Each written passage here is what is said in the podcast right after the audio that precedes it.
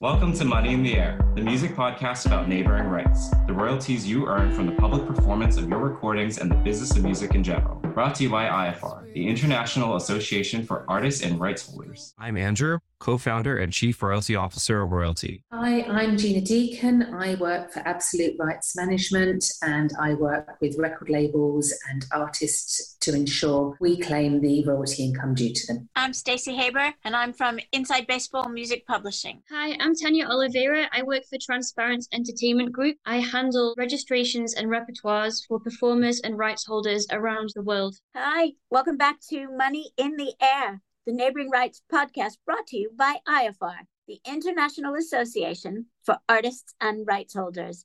There's a deadline at PPL coming up. Tanya, what was it? It's every April, and this year 2023, it's the 10th of April. That's your performer claims deadline. Nothing to do with rights holder, nothing to do with registering your ISRCs from the previous calendar year. This is making sure you've claimed all of your performances, and then they will include you, they being PPL, in the June distribution. We've got like a couple of weeks to do that, so it's well worth setting aside a day and just claiming away. And what will happen if you do not claim by this deadline on April 6th at PPL? You will get paid if you claim after the 10th of April, but it'll be, I don't know when exactly, but it won't be in the June distribution. It'll be in the September or December. But basically, you'll get paid later. If you miss the deadline, don't worry, you will get paid, but you won't get paid as quicker. What if somebody thinks that they have done all their claiming and they don't bother to check? Is it possible there might be things that have been registered since they last claimed? Yeah, definitely. That's something I come across almost every day. There'll be remixes, there'll be remasters, extended versions, acapellas, etc. Things can crop up every year, especially if there's really popular records. Whenever a new rights holder takes on repertoire, they often register the track again. Sometimes a hundred versions of the same track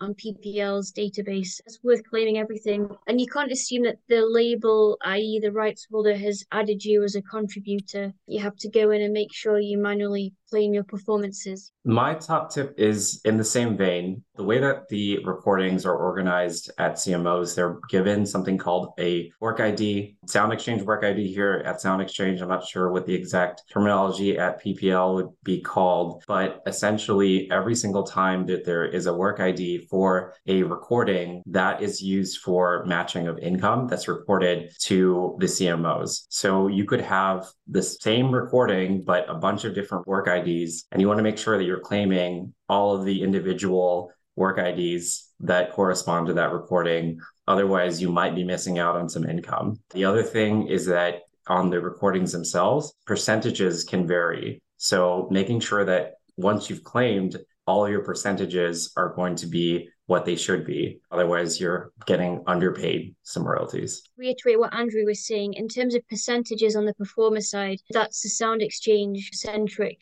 model. So don't worry about entering percentages at PPL. You just select all the relevant recordings, put it in your basket, and either select contracted, featured, other featured, or non featured. So don't think about percentages there. But yeah, it's so valid at Sound Exchange because there'll be tracks where there was a featured artist and then they'll release the same track but without a featured artist, just with the original band lineup. And then yeah, it gets really messy. If there were actually five featured artists, but you know, you've only put like you put 25%, it just doesn't add up. And remember to add your contributor role as well as your contracted or non-featured role. That's really good advice. Thank you very much, guys. I know we kept it short, but it's because we really want them to use this time to go and do the claiming. Thank you for listening. Hope you get all your claims in timely. Remember, info at ifr.co.uk if you have any questions or need individual help and become a member. Join IFR at www.iafar.co.uk.